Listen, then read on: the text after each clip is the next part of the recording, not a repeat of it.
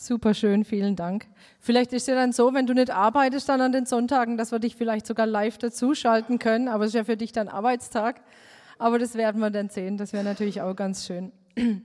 Was ich sehr bemerkenswert finde, ist, dass Jenny erzählt hat, dass nachdem sie sich bekehrt hat, dass Gott ihr so Israel aufs Herz gelegt hat. Und ich glaube nicht, dass es einfach nur eine Spezialberufung ist, dass man sagt, okay, Jenny, die ist jetzt für Israel zuständig oder sie hat eine besondere Berufung, was Israel angeht, sondern ich glaube, dass es normal ist, ja, dass wenn man wirklich zu Gott gehört, wenn man versteht, was Gott möchte, wenn man ihn immer mehr kennenlernt, dass man auch eine besondere, einen besonderen Bezug zu dem Volk Israel hat. Das ist normal. Das ist das, was auch das Wort Gott im Wort Gottes auch immer wieder vorkommt. Und ich denke, dem einen oder anderen ist es auch schon aufgefallen, dass auch für uns als Gemeinde Israel eine besondere Bedeutung hat. Ähm, was die Predigten angeht, war es in den letzten Jahren so, dass wir sehr wenig darüber gesprochen haben. Klar, im Zusammenhang mit dem alten Bund. Ähm, Israel kommt natürlich immer wieder vor. Aber ähm, wir haben auch gesagt, ich meine, Jenny hat gesagt, das passt jetzt zur Predigt. Ich habe es eher umgekehrt gemacht. Wirklich das, was Jenny jetzt macht, auch zum Anlass zu nehmen, auch wieder mal über Israel zu sprechen. Was ist die Bedeutung? Das ist der eine Grund. Der andere Grund ist aber auch natürlich das, was in Israel gerade los ist. Ja? Diese ganzen Unruhen oder los war vor zwei Wochen auch wieder dieser, dieser erneute Krieg zwischen ähm, also den Palästinensern und Israel und wo auch einige Leute auf mich zugekommen sind und gesagt haben, sag mal, wie, wie, wie kann man dazu stehen oder was ist unsere Position? Weil in der Presse natürlich auch sehr verschiedene Positionen präsentiert werden. Und auch, wie kann man für Israel beten?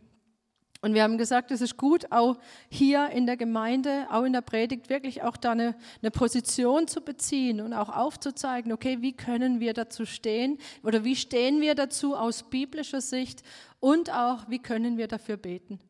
Und das wollen wir gerne am nächsten Sonntag besprechen. Ja, das möchte ich nicht heute machen, aus einem, aus einem, aus einem Grund, und zwar, dass wir heute zunächst einmal anschauen, nicht die aktuelle Situation, sondern ich glaube, es ist wichtig zu verstehen, was ist unser Bezug zu Israel überhaupt. Ich glaube, dass es eine wichtige Grundlage ist, dafür zu verstehen, was jetzt in der aktuellen Situation unser Auftrag ist. Dazu müssen wir erstmal verstehen, was Israel überhaupt für uns als Christen bedeutet. Und natürlich diejenigen von euch, die damit aufgewachsen sind. Also ich weiß, ich bin ja auch in einer christlichen Familie aufgewachsen. Und für uns war das von Anfang an immer Thema. Israel war immer Thema, dafür wurde gebetet. Da haben wir irgendwie immer was gehört. Es sind auch Leute nach Israel, um FSJ zu machen. Also irgendwie war Israel immer so mit dabei. Aber ich glaube, für viele von euch oder von uns, die erst spät dazugekommen sind, in den Jugendjahren oder als, als Erwachsene, ähm, da ist es gar nicht von vornherein so klar, ne, was Israel mit uns zu tun hat. Und wir haben ja hier in, in der Gemeinde auch so ein Bild hängen über Israel. Können wir das mal einblenden? Das ist ja das Bild, das auch Tabera gemalt hat. Ja, wieso hängt es hier bei uns? Warum? Weil Israel eben auch für uns als Gemeinde eine wichtige, ähm, eine wichtige Bedeutung hat. Ähm, viele von euch wissen ja auch, dass wir seit vielen Jahren ein Werk in Israel unterstützen als Gemeinde monatlich ähm, ein messianisches Werk, die praktisch unter den Juden auch das Evangelium weitergeben. Ähm, und dass wir natürlich auch in unseren Gebetszeiten auch immer wieder für Israel beten. Warum eigentlich? Ja, was verbindet uns mit diesem Volk? Ich möchte dazu sagen, ich bin kein Israel-Experte, ja, das möchte ich auch gleich dazu sagen, aber natürlich bin ich mit aufgewachsen, ich habe vieles gehört, unter anderem auch viel von ähm, der Jürgen Bühler. Ich weiß nicht, ob der eine oder andere ihn kennt von euch. Ähm, er ist seit vielen Jahren, leitet er die ähm, christliche Botschaft in Jerusalem und er taucht auch immer wieder in Bibel TV, in Faszination Israel auf, gibt aktuelle, aber aktuelle ähm, Dinge weiter auch zu Israel. Aber er lebt dort und gibt sehr viel weiter. Von ihm habe ich auch sehr viel gelernt, was jetzt Israel aus, ähm, angeht. Ähm, und ich will euch einfach ein bisschen daran teilhaben lassen, weil ich einfach glaube, dass es natürlich ist, dass wenn man Jesus nachfolgt, dass wir ein Interesse und eine Liebe zum jüdischen Volk haben, weil Gott eine ganz besondere Berufung auf dieses Volk gelegt hat. Und ich möchte mit euch beginnen mit einer Passage aus dem 1. Mose, Kapitel 12, wenn ihr die Bibel dabei habt. 1. Mose 12, aber ich werde es auch hier auf der Folie haben wir es auch.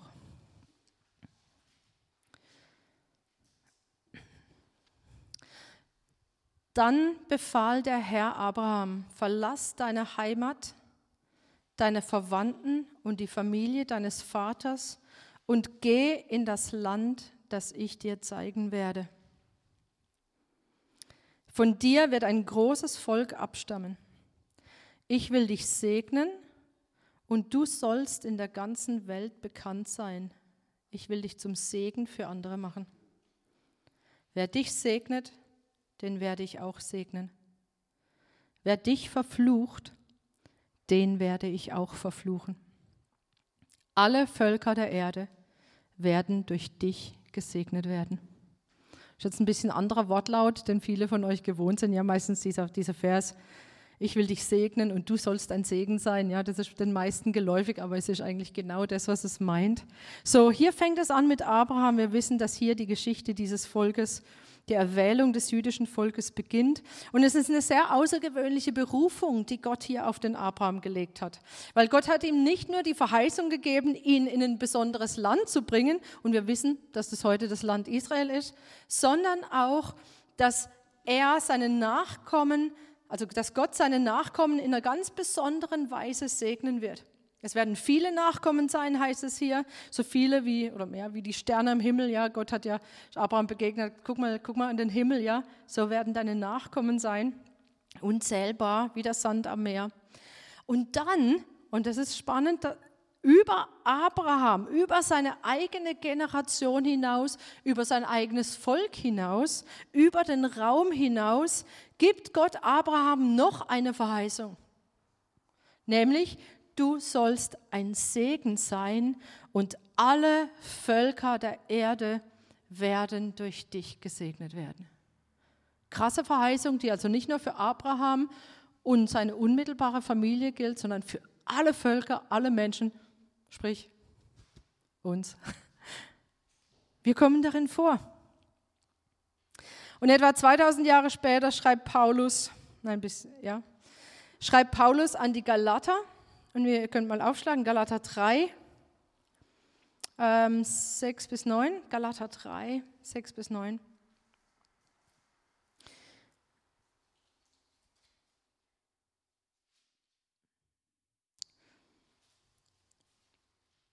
Da ist wieder der Bezug da zu Abraham im Galaterbrief, nämlich Abraham glaubte Gott und Gott erklärte ihn wegen seines Glaubens für gerecht. Die wahren Kinder Abrahams sind also die, die an Gott glauben. Doch nicht nur das. Die Schrift wies bereits auf die Zeit voraus, in der Gott auch die Völker wegen ihres Glaubens annehmen würde.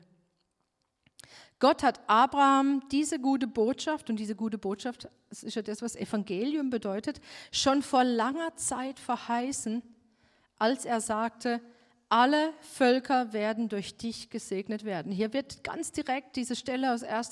Mose 12 zitiert im Galaterbrief und er sagt, genau das Evangelium, das wir verkündigen, das wir euch verkündigen, genau das hat Gott schon vorhergesehen in dem, was er zu Abraham gesagt hat, nämlich in dir sollen alle Völker gesegnet werden. Deshalb, Vers 9, deshalb werden alle, die aus dem Glauben an Christus leben, an demselben Segen Anteil erhalten, den Abraham durch seinen Glauben empfangen hat.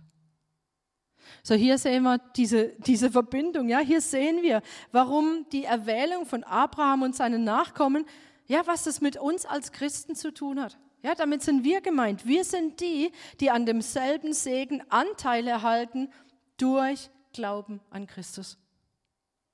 So, wir sind mit hineingenommen in diese Segensgeschichte von Abraham und in diese Segensgeschichte des jüdischen Volkes, weil wir direkt da hineinkommen. Ja, im Römerbrief hineingepfropft werden, ja, wie es so schön heißt, um jetzt die Sprache auch der Pflanzen zu nehmen. Wir werden hineingepfropft, wir sind damit hineingenommen durch den Glauben an Christus. Das heißt, wir wissen, Israel ist das erwählte Volk. Ja, das erwählte Volk. Und äh, Gott macht es wirklich unmissverständlich deutlich, wie wie krass ihm Israel am Herzen liegt. Er sagt, sie sind Geliebte. Sie sind Geliebte um der Väter willen. Er sagt, wer sie antastet, tastet meinen Augapfel an. Also Gott ist das sehr, sehr klar. Er sagt, das ist mein erwähltes Volk.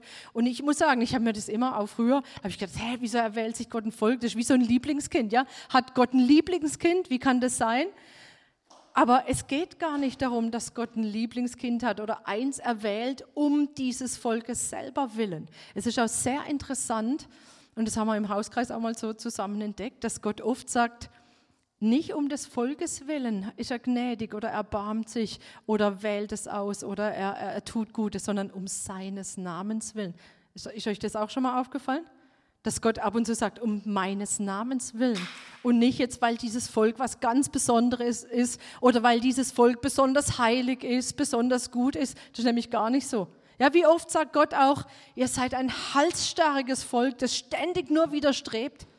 Das sagt er doch auch ganz oft. Und trotzdem sagt er, Geliebte um der Väter willen. So, warum, warum wählt sich Gott so ein Volk aus? Ja, was soll das? Er hat sich dieses Volk erwählt um aller Völker willen. Weil er sagt, er hat dieses Volk erwählt, um einen Weg zu schaffen, damit alle Menschen wieder mit Gott versöhnt werden können. Das, hat, das heißt, Gott hat, Gott hat dieses Volk erwählt, damit alle Völker wieder mit Gott in enger Gemeinschaft leben können, so wie es ursprünglich ge, ge, geplant war von Gott. Das heißt, er hat nicht nur dieses eine Volk auf dem Schirm, das er jetzt hier erwählt, sondern er hat durch dieses Volk alle Völker auf dem Schirm. Er möchte sie erreichen. Warum? Weil es heißt, und Gott hat die Welt so geliebt, weil er alle Menschen liebt. So er erwählt sich dieses Volk, um durch dieses Volk alle Menschen zu erreichen. Das gibt ein ganz anderes Bild, als dass ich sage, ja, Gott hat ein Lieblingsvolk. Stimmt? Ganz anders. Und deshalb hat Gott sich dieses Volk dazu erwählt, nämlich es zu segnen. Die anderen Völker sollten auch sehen, wie gut es ist, mit Gott, Jahweh, zu leben und um selber ein Segen zu sein. Und das ist die Berufung von Israel, ein Segen zu sein und auch ein Segen für uns. Und das muss man verstehen, wenn man die Erwählung von Israel nur nimmt und sagt, Gott hat sich da irgendwie halt ein Volk erwählt. Nein, Gott hat sich ein Erfolg erwählt, um es zu segnen und es zum Segen für alle anderen Völker zu machen und auch für uns. Das ist die Bedeutung, die Israel für uns hat. Es ist ein Segen für uns. Warum ist es ein Segen für uns? Im Römerbrief Kapitel 2 stellt Paulus klar, dass die Juden eben nicht besser sind als wir. Ja, er sagt, die sind genauso von Grund auf verdorben wie wir auch, ja, weil es Menschen sind. Und sie brauchen genauso die Rettung durch den Messias. Da ist Paulus unmissverständlich und sagt, dabei, in dieser Sache gibt es keinen Vorzug für die Juden. Er sagt, die brauchen genauso die Rettung durch den Messias. Was ist dann aber der Vorzug? Und das ist eine Frage, die, die er im Anfang von Kapitel 3 stellt. Er sagt dann, ja, aber warum ist denn das jüdische Volk so besonders? Ja? Was ist denn der Vorzug des jüdischen Volkes? Und dann beantwortet Paulus das selber und sagt, viel in jeglicher Hinsicht. Das ist eigentlich eine interessante Schlussfolgerung, ja, wo er sagt, die sind eigentlich genauso verdorben, aber sie haben einen Vorzug. So, welcher Vorzug ist es? Und das hat, das hat mit dieser Berufung, mit, diesem, mit dieser Berufung, ein Segen zu sein, zu tun. Nämlich, er fährt fort und sagt, sie haben eine besondere Berufung, denn ihnen sind zuerst die Aussprüche Gottes anvertraut worden. Hier haben wir Römer 3, ja, Zuerst sind ihnen die Aussprüche Gottes anvertraut worden. Das heißt, es hat was mit dem Wort Gottes zu tun. Gott hat immer wieder zu den Propheten in Israel gesagt, schreib auf, was ich dir sage. Schreib auf.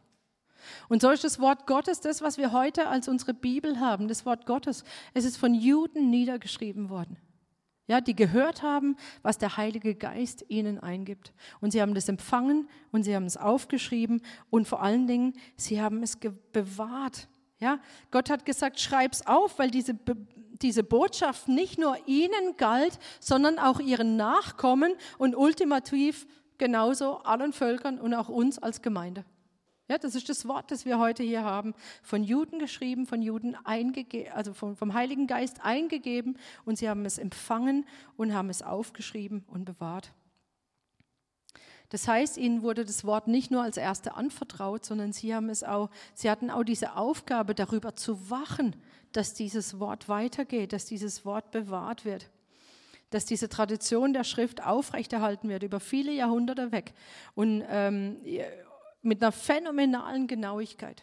Ja, ihr habt bestimmt auch schon diese Geschichten gehört, wenn diese Tora-Schreiber, wenn die, die haben ja auf so Ziegenleder geschrieben, und wenn sie ganz unten links angekommen sind, also die schreiben ja von rechts nach links, ja, wenn sie ganz unten links angekommen sind und da war ein Fehler drin, dann war das ganze, wurde das ganze Ziegenleder weggeschmissen und sie haben nochmal von neuem begonnen. Das heißt, das musste mit einer absoluten Genauigkeit mussten diese Rollen geschrieben werden und viele Leute, viele, auch sogar Theologen, haben ja über die Jahrhunderte bis heute eigentlich immer wieder die Glaubwürdigkeit der Schrift angezweifelt und haben gesagt, ja, wie mit anderen Texten auch, über die Jahrhunderte, das entwickelt sich, wird verändert und da geschehen Fehler und so weiter, ist einfach nicht glaubwürdig, was wir hier haben. Und viele haben das immer wieder behauptet, bis dann dieses, ja, dieses bekannte Jahr 1947 kam, das wirklich so, eine, so ein ganz entscheidender Moment war. Ihr alle wisst wahrscheinlich, was da passiert ist bei Qumran, bei den, ähm, bei den Höhlen. Da war ein, äh, ein Hirte, der hat so in die Höhlen Steine geworfen und plötzlich hat er gehört, wie so ein Tonkrug zerbricht. Und er, hat, er, war natürlich neugierig und da, waren, da hat man in diesen Qumran-Höhlen, das ist ja da in der Nähe äh, beim Toten Meer, hat man, ähm, hat man Tonkrüge gefunden mit Schriftrollen drin, die sehr, sehr alt waren. Und sie haben festgestellt, diese, diese Bibelabschriften, sie waren aus dem vierten Jahrhundert vor Christus. Es war zum Beispiel eine, eine sehr gut erhaltene Jesaja-Rolle. Kann man heute noch wirklich betrachten im Israel-Museum in Jerusalem. Sehr, wirklich total faszinierend. Und wenn wir uns den hebräischen Grundtext anschauen, den zum Beispiel auch Martin Luther hatte, um ihn ähm, zu übersetzen, wenn wir uns diese Rolle anschauen, die 1500 Jahre älter war, dann stellt man fest, dass diese Texte Buchstabe für Buchstabe übereinstimmen. Das ist so gewaltig. Das heißt, Gott hat über sein Wort gewacht. Und er hat über sein Wort gewacht, indem er das jüdische Volk dazu eingesetzt hat, über dieses Wort zu wachen. Und das ist eine Berufung des jüdischen Volkes, für die wir, ja, die großen Einfluss auf uns natürlich heute hat. Ja, wenn wir jetzt heute wie selbstverständlich hier dieses Wort in die Hand nehmen. Ja, Gott hat das jüdische Volk dazu gebraucht, dieses Wort zu bewahren, sodass wir es heute für uns nehmen können als das, was es ist, das Wort Gottes das uns hilft, das uns erzieht, das uns lehrt, das uns stärkt, das uns ermutigt. Wirklich ein großer Grund, dankbar zu sein. Das ist Teil der Berufung Israels.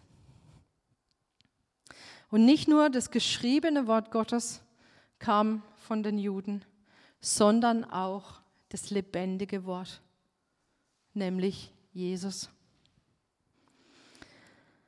Jesus war ein Jude, eine jüdische Familie hineingeboren. Sein eigentlicher Name ist Jeshua. Seine Mutter war Jüdin. Ich weiß nicht, da haben wir auch ein Bild. Jeshua, Hamashiach. Hamashiach heißt der Messias, der Gesalbte. Aber Jeshua ist der Name, Gott rettet. Das heißt, er war ein Jude.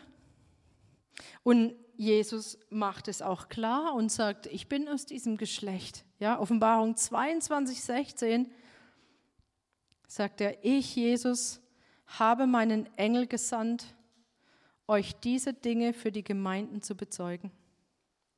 Und er sagt von sich, ich bin die Wurzel und das Geschlecht Davids, der glänzende Morgenstern. Das heißt, er macht keinen Hehl aus seiner, aus seiner Herkunft. Ja, er sagt, ich bin als Mensch, bin ich aus dem Geschlecht Davids. Und später äh, und ähm, vorher ähm, in dem Gespräch mit der Frau am Jakobsbrunnen, wo er sich mit ihr unterhält, ähm, wie man anbeten soll, ja, in Geist und in Wahrheit, da sagt er zu ihr, ihr betet an, was ihr nicht kennt, aber wir beten an, was wir kennen, denn das Heil ist aus den Juden. Ganz klare Aussage. Das Heil ist aus den Juden. Die Rettung ist aus den Juden, Johannes 4, Vers 22. Die Rettung ist aus den Juden. Kommt mal bitte zum nächsten. Die Verse nochmal. Ja, also hier haben wir es. Johannes 4, Vers 22. Achtung, was Jesus hier sagt, ist, er sagt, das Heil ist aus den, aus den Juden. Er sagt nicht, das Heil liegt im Judentum. Das ist ein ganz gewaltiger Unterschied. Er sagt, das Heil kommt aus den Juden, meint damit Jesus. Er sagt nicht, es heiligt im Judentum. Und hier gab es in der Vergangenheit und teilweise bis heute unter Christen Missverständnisse, weil manche haben gedacht, sie müssen jetzt, wo sie so eine Liebe und so eine Leidenschaft für, für ähm, das jüdische Volk entdeckt haben, haben sie gemeint, sie müssen sich jetzt am Judentum orientieren, weil das Heil kommt ja aus den Juden und sie müssen jetzt, und sie haben angefangen, äh, nach Israel zu, wirklich regelrecht zu pilgern. Also Israel ist toll, ich würde auch jedem empfehlen, da mal hinzugehen. Einfach aus dem Grund, weil man auch ja, es ist schon was Besonderes, ja. Und einfach, weil man auch diese ganzen Orte sieht, die, die in der Bibel beschrieben sind und man dann später, vor allen Dingen, der große Vorteil finde ich, ist später, wenn man wieder zurückkommt und dann die Bibel liest und irgendwie so ein Bild vor Augen hat. Aber es heißt nicht, wir müssen jetzt immer regelmäßig nach, nach äh, Israel pilgern, ja. Und das meinen aber manche, sie gehen immer wieder hin oder sie fangen an, äh, den Sabbat zu halten oder sie meinen, sie müssen jetzt auch die Speisevorschriften oder irgendwelche anderen Vorschriften, Feste feiern. Aber Jesus sagt nicht, dass alle Völker, die das jetzt erkennen, zum Judentum übertreten sollen. Das hat er nicht gesagt. Er hat nicht gesagt, das Heil ist im Judentum und schon gar nicht im alten Bund, sondern Jesus sagt, die Botschaft kommt aus dem jüdischen Volk heraus, die Botschaft der Rettung, nämlich in seiner Person, weil er kommt aus den Juden und darin ist das Heil. Und es ist absolut gut, eine Liebe zum Volk Israel zu entwickeln und zu pflegen. Das wünsche ich mir für uns alle hier. Ich glaube, viele von uns haben Israel noch gar nicht so auf dem Schirm. Da wünsche ich mir mehr, ja, dass wir Israel wirklich viel mehr noch auf dem Schirm haben. Aber natürlich, wir sollen es auf eine biblische Basis stellen. Der einzige, in dem Heil zu finden ist, ist dieser jüdische Messias, Jesus Christus. Um ihn geht's und an ihn glauben wir. So, das Heil kommt aus den Juden. Das heißt, die zweite oder eine weitere Berufung von Israel ist, dass aus ihnen der Messias kommt. Dass sie diesen, diesen Boden bereiten für den Messias. Ein weiterer Aspekt ihrer Berufung, diese Berufung, die auf dem jüdischen Volk liegt, ist, dass sie eine Berufung als Priester haben. Und das ist was, was ich wirklich, ähm, wo ich dem Jürgen Bühler, der darüber gesprochen hat, das hatte ich vorher nicht gesehen. Und ähm, war für mich einfach sehr, sehr spannend, nochmal einmal mehr zu verstehen, was das bedeutet, dass die Juden ihre Berufung als Priester darin hatten, dass sie ein Opfer brachten. Als Gott dem Volk am Berg Sinai begegnen will, sagt er zu Mose, äh, 2. Mose 19 ist es. Und nun, wenn ihr willig auf meine Stimme hören und meinen Bund halten werdet, dann sollt ihr aus allen Völkern mein Eigentum sein. Denn mir gehört die ganze Erde. Und ihr sollt mir ein Königreich von Priestern und eine heilige Nation sein. Wir wissen natürlich, dass es heute auch für uns gilt. Ja, das kommt ja im Neuen Testament wieder vor, dass wir zu Priestern und zu einer heiligen Nation erwählt wurden. Aber damals war das tatsächlich das jüdische Volk als Eigentum herausgesondert und als Königreich von Priestern. So, was heißt es, Priester zu sein? Jetzt müssen wir das natürlich in Kontext stellen mit der damaligen Zeit, was es damals hieß, Priester zu sein. Ein Priester zur damaligen Zeit war jemand, der in die Gegenwart Gottes trat. Ihr wisst, die Gegenwart Gottes ist nicht wie heute, ja, wo wir durch den Heiligen Geist jederzeit überall Zugang haben, sondern da, da gab es das Heiligtum. Und dann gab es das Allerheiligste und die Priester waren diejenigen, die in das Heiligtum hinein konnten, die in die Gegenwart Gottes traten, um die Menschen des Volkes im Gebet vor Gott hinzulegen. Also für sie Fürbitte zu tun, für sie zu beten und für sie Opfer zu bringen zur Sühnung, damit sie vor Gott, damit sie mit Gott wieder versöhnt sind. Ja, das war die Aufgabe der Priester. Also sie im Gebet, die hatten ja auch so ganz spezielle Ausrüstung, die für die verschiedenen Stämme stand, was verdeutlichen sollte, dass sie praktisch das Volk vor, dass sie so eine Mittler, wie so eine Mittlerfunktion hatten, dass sie das Volk stellvertretend für das Volk um Vergebung baten und so weiter. So, das war ihre Aufgabe. Und die, die Schriften beschrieben sehr genau, was die hohen Priester machen mussten, zum Beispiel an den Tagen, an denen besondere Opfer gebracht werden mussten. Zum Beispiel Yom Kippur, das ist ja dieser höchste Feiertag im jüdischen Kalender, nämlich dieser sogenannte Versöhnungstag. Und eben einmal im Jahr durfte der hohe Priester in das Allerheiligste hinein. Und er sollte dort ein Opfer bringen für das gesamte Volk, um das Volk mit Gott zu versöhnen. Und dafür, ich glaube, das haben wir auch schon mehrfach gehört hier, wie das war auf Dauer an Ostern, ja, mit den äh, zwei äh, Ziegenböcken, die als Opfer genommen werden mussten.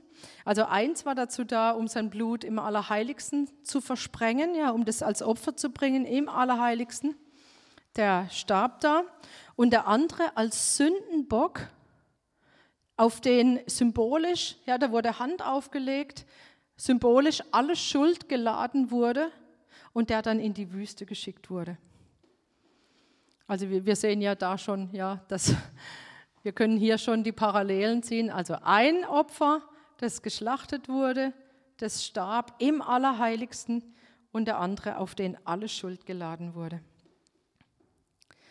Und diese zwei Tiere, das mussten perfekte Tiere sein, ohne Fehler absolut perfekt. Und deshalb wurde schon, ähm, die wurden schon vier Tage lang, also das sehen wir auch in den talmudischen Schriften, die wurden vier Tage vorher in den Tempel gebracht und wurden am Morgen und am Abend vermessen, regelrecht untersucht, ob, oh ja, wirklich nichts an denen falsch war. Vorderbeine, Hinterbeine, alles wurde, Fell wurde untersucht, alles wurde untersucht und es mussten perfekte Tiere sein. Und hätte man einen Makel gefunden, man hätte ein neues Tier suchen müssen. Und am letzten Abend kam schließlich der hohe Priester und hat sich persönlich vergewissert, dass dieses Tier ohne Fehler ist. Und im Licht von diesem jüdischen, ähm, in, im Licht von dieser jüdischen Praxis, da erhält das, was wir von Jesus wissen, aus den Evangelien gesammelt, nochmal, finde ich, eine ganz neue Bedeutung.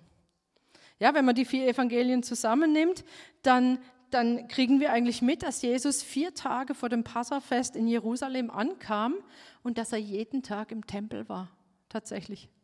Ja, wie diese Tiere, die untersucht wurden, ob da ein Fehler war. Und die Schriftgelehrten und Pharisäer, was haben die gemacht? Die haben untersucht, ob sie doch nicht noch irgendeinen Fehler an ihm finden konnten. Stimmt?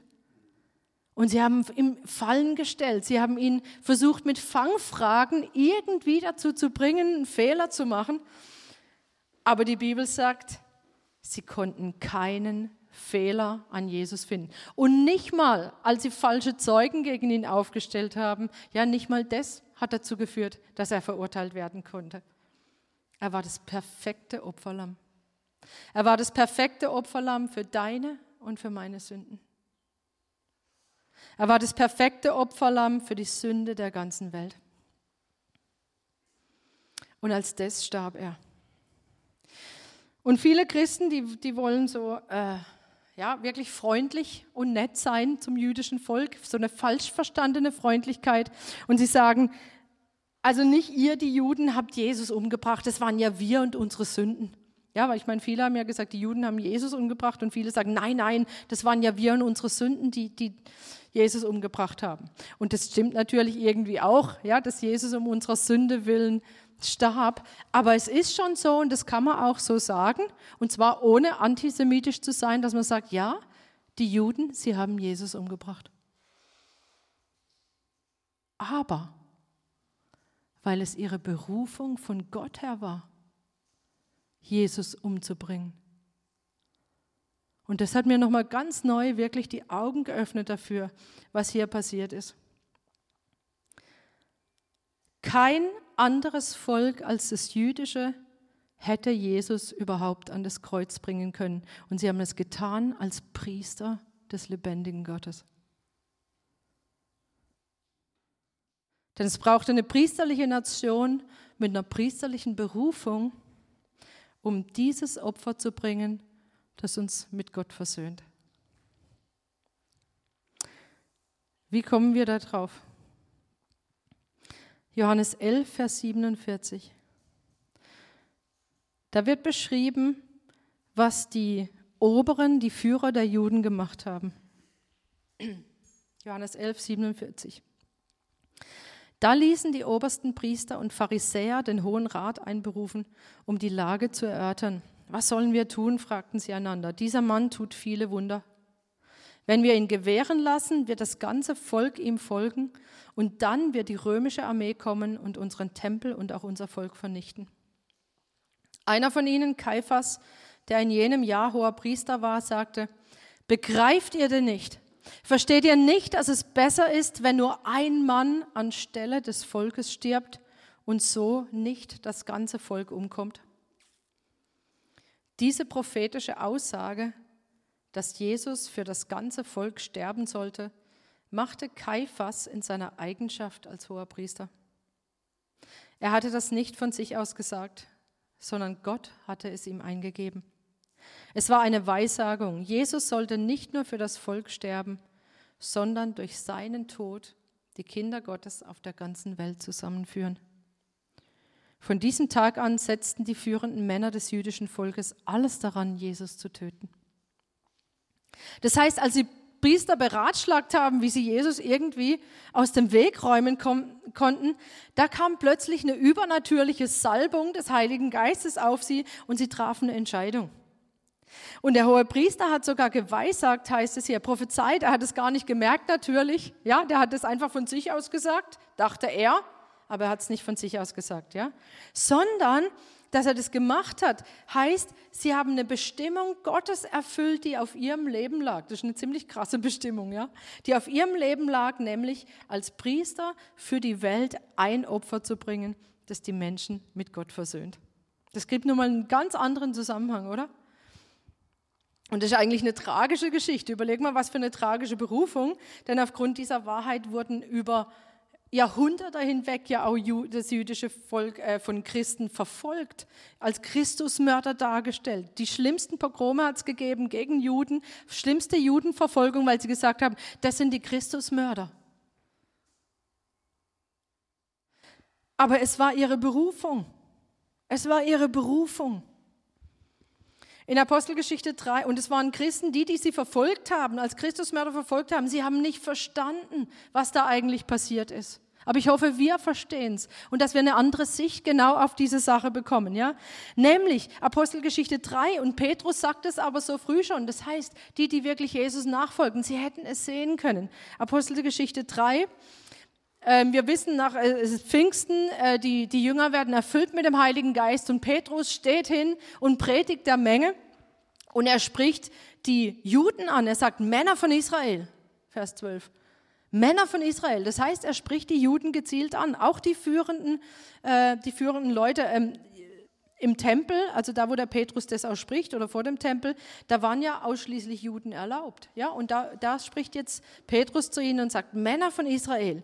Und dann spricht er sie sowas von direkt an. Ich finde es echt krass. Er sagt, ihr habt diesen Heiligen und Gerechten verleugnet und stattdessen die Freilassung eines Mörders verlangt.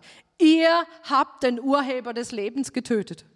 Wham. Ja, also voll, er spricht sie an und sagt, ihr habt ihn umgebracht. Könnte jetzt einfach voll die Anklage sein. Und auf diese, aufgrund von dieser Aussage ja, sind, sind ähm, diese, diese schlimmen Formen von Antisemitismus entstanden, weil viele dann aufgehört haben zu lesen. Sie haben nur gelesen, ihr habt ihn umgebracht. Aber es geht weiter bei Petrus. Es geht doch weiter. Denn es geht weiter. Doch Gott hat ihn wieder zum Leben erweckt. Und wir alle sind Zeugen davon. Und dann Vers 17. Freunde, ich bin mir bewusst, oder Brüder, ich bin mir bewusst, dass ihr Jesus aus Unwissenheit so behandelt habt. Und dasselbe gilt für die führenden Männer unter euch. Und jetzt kommt Vers 18. Doch Gott hat erfüllt, was die Propheten über den Christus vorausgesagt hatten dass er dies alles erleiden müsse.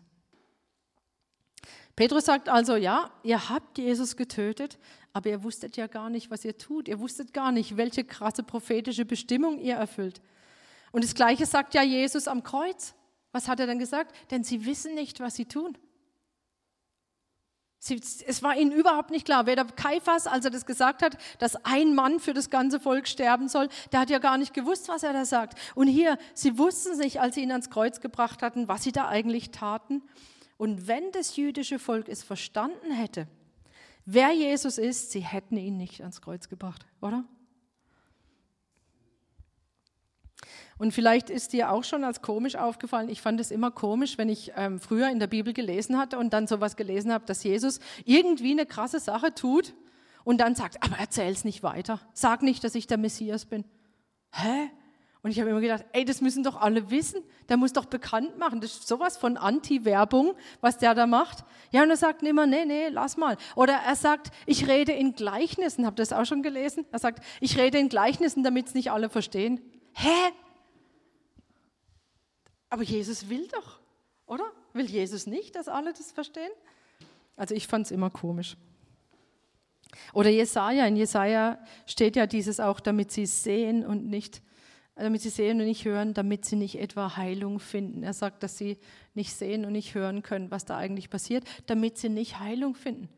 Wie jetzt? Aber Gott will doch, dass wir Heilung finden. Gott will doch, dass das Volk Heilung findet. Wie passt es zusammen? Es passt so zusammen, wenn wir verstehen, was die Berufung von Israel ist. Und dass es tatsächlich ihre Berufung war, ihn nicht zu erkennen, damit sie ihn als Priester als Opfer bringen. Jesus kam zu seinem Volk nicht in erster Linie, um als König der Juden sofort anerkannt zu werden, ja, und irgendwie von ihnen willkommen geheißen zu werden, sondern er kam, und das ist das Wort Gottes auch ganz klar, er kam in diese Berufung wirklich für deine und für meine Sünde zu sterben. Das ist das, wenn das erste Mal kommt. Wir lesen das auch später im Neuen Testament, dass er, wenn das erste Mal, als er das erste Mal erschienen ist, in Bezug zur Sünde erschienen ist. Wenn er aber wiederkommt, wird es nichts mehr mit Sünde zu tun haben, sondern er kommt als König.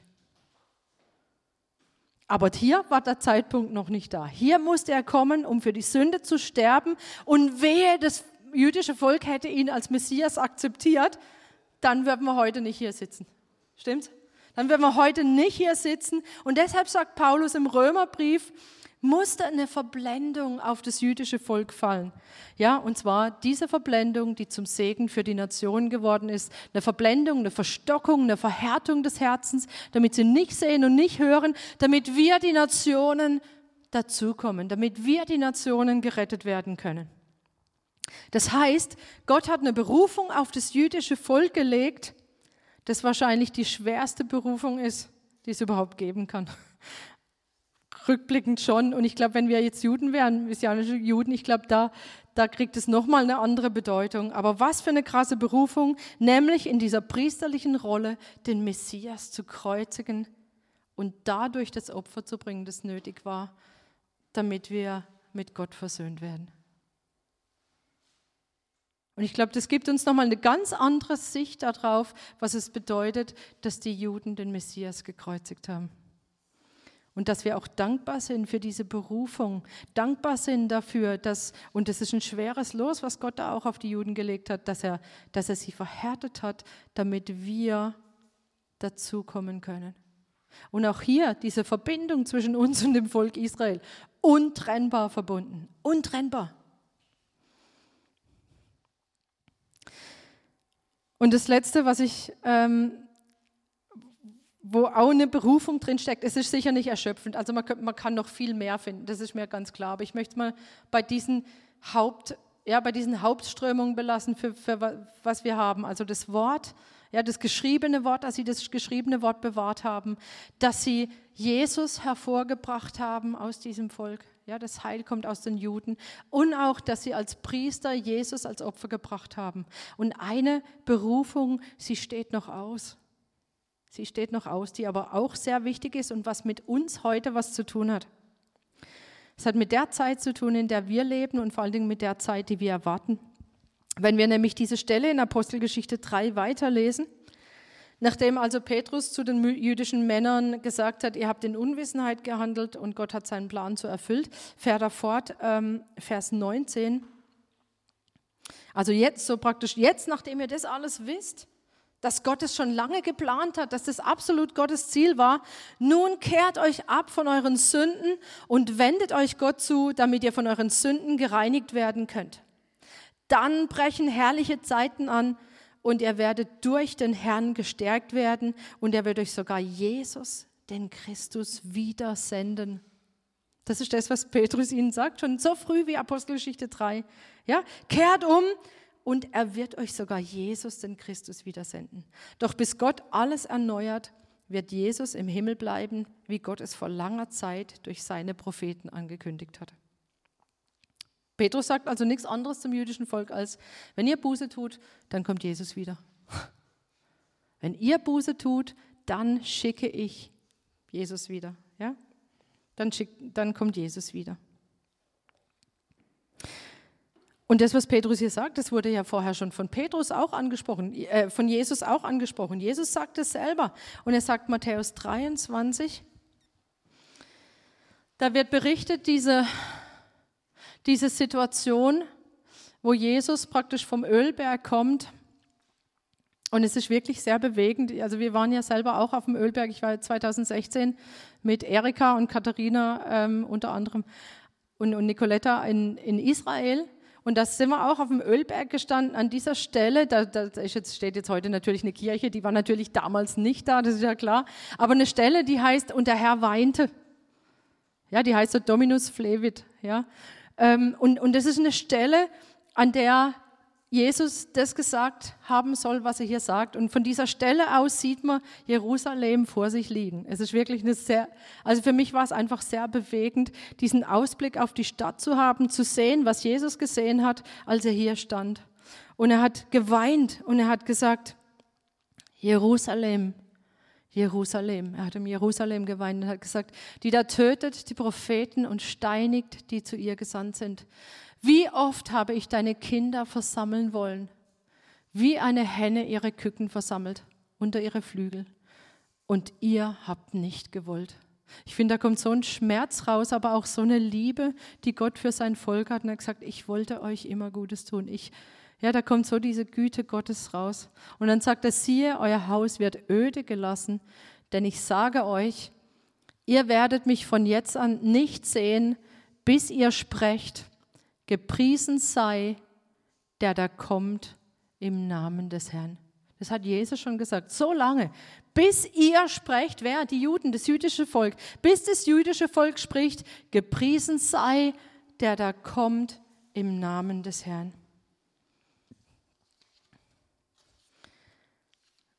dieser Ausspruch, gepriesen sei der, der kommt im Namen des Herrn, das findet man in Israel heute auf ganz vielen Schildern. Und auch wenn jemand eingeladen wird zu einer Feier oder nach Hause, auch dann wird der Gast mit diesem Wort begrüßt. Und heute bedeutet dieses Wort nämlich herzlich willkommen. Ja, das wird also dieses gepriesen sei, der da kommt im Namen des Herrn, hat im heutigen Israel wirklich diese Bedeutung von herzlich willkommen.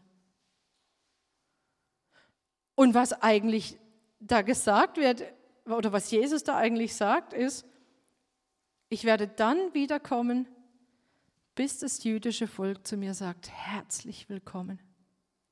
Dieses Mal herzlich willkommen. Und nicht der Jesus, der abgelehnt wird und der letzten Endes umgebracht wird, sondern der Jesus, der willkommen geheißen wird. Ich denke, spätestens hier sollte uns klar sein, inwieweit unser Leben und unsere Hoffnung auch auf die Wiederkunft von Jesus mit dem jüdischen Volk verknüpft ist.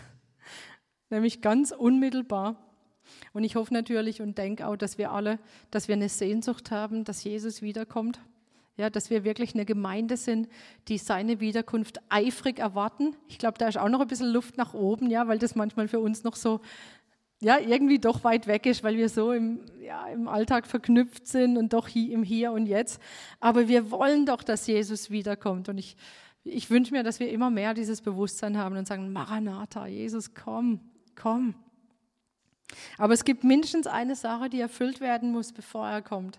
Und das ist, dass das jüdische Volk sich sammelt. Da werden wir auch nächstes, nächstes Mal noch drüber reden, dass das jüdische Volk sich in dem angestammten Land sammelt und dass sie dann aber Jesus willkommen heißen. Gepriesen sei, der da kommt im Namen des Herrn. Und das, was wir heute sehen in Israel, diese politische Wiederherstellung von Israel, dass die Juden zurückkommen aus allen Ländern, dass es überhaupt einen jüdischen Staat gibt, ja, das ist nur der erste Schritt von einer Entwicklung, die noch kommt, die in Israel stattfinden muss. Und deshalb braucht es auch uns als Gemeinde, da werden wir auch nächstes Mal noch drüber sprechen, wie können wir jetzt beten. Aber es braucht uns als Gemeinde, dass wir für Israel beten, dass wir dafür beten, nicht nur für die aktuelle Situation in Israel, sondern vor allem, dass der Friedefürst, der, von dem wir vorhin gesungen haben, du bist der Friedefürst, dass er, der selber der Friede ist, seine Herrschaft dort antreten kann. Nicht mehr in Bezug zur Sünde, sondern als König, als König der Könige. So, das ist noch die, die Berufung, die auf jeden Fall aussteht, dass Israel einen, eine ganz zentrale Rolle einnimmt, auch bei der Wiederkunft von Jesus. Und das wünsche ich mir jetzt, dass wir das verstehen und dass wir dadurch einfach nochmal einen anderen Bezug bekommen. Ja, dass wir verstehen, dass Israel eine ganz krasse Berufung hat als Volk. Dass es nicht darum geht bei der Erwählung, Gott erwählt sich so ganz willkürlich irgendein Volk und sagt, so euch liebe ich besonders, sondern Gott liebt die Menschen und er hat dieses Volk erwählt, um es zu segnen, aber auch um dieses Volk zum Segen zu setzen für die ganze Welt und vor allen Dingen für uns. So, nächste Woche wollen wir uns einfach auch damit beschäftigen, okay, was, was haben wir für aus dieser Berufung heraus oder aus dieser Sicht heraus, was ist unsere Position Israel gegenüber? Auch angesichts aller Meldungen, auch in diesem Konflikt ja, mit den Palästinensern, was kann man da für eine Haltung einnehmen? Was sagt das Wort Gottes auch? Ja, was sagt das Wort Gottes Israel zu? Das ist ja nicht einfach alles nur willkürlich. Selbst wenn vielleicht die Führer von Israel ihnen gar nicht bewusst ist, was sie da tun und nur politische, eine politische Agenda haben. Aber das Wort Gottes ist klar und wir wollen das einfach auch auf eine Bib unsere Position Israel gegenüber auf eine biblische Basis stellen, um dann auch zu sehen, wie können wir für dieses Land beten. Und für heute wäre es vielleicht gut, wenn wir, wenn wir beten, wenn wir, wenn wir ja, wirklich in Dankbarkeit noch vor Gott kommen. In Dankbarkeit vor Gott kommen, wie er dieses Volk dazu gebraucht hat um uns zu retten.